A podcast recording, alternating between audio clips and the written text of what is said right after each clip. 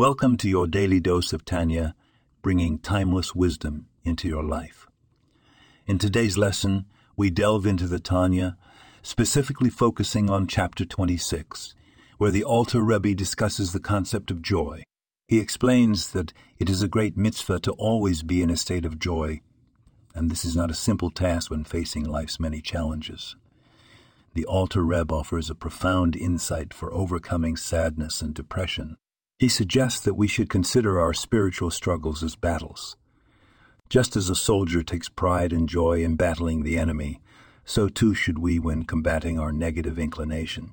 This perspective not only reframes our challenges, but also empowers us to face them with courage and happiness.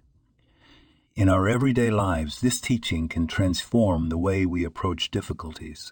When we start viewing our struggles as opportunities to engage in a sacred battle, we can embrace them with a sense of purpose and joy.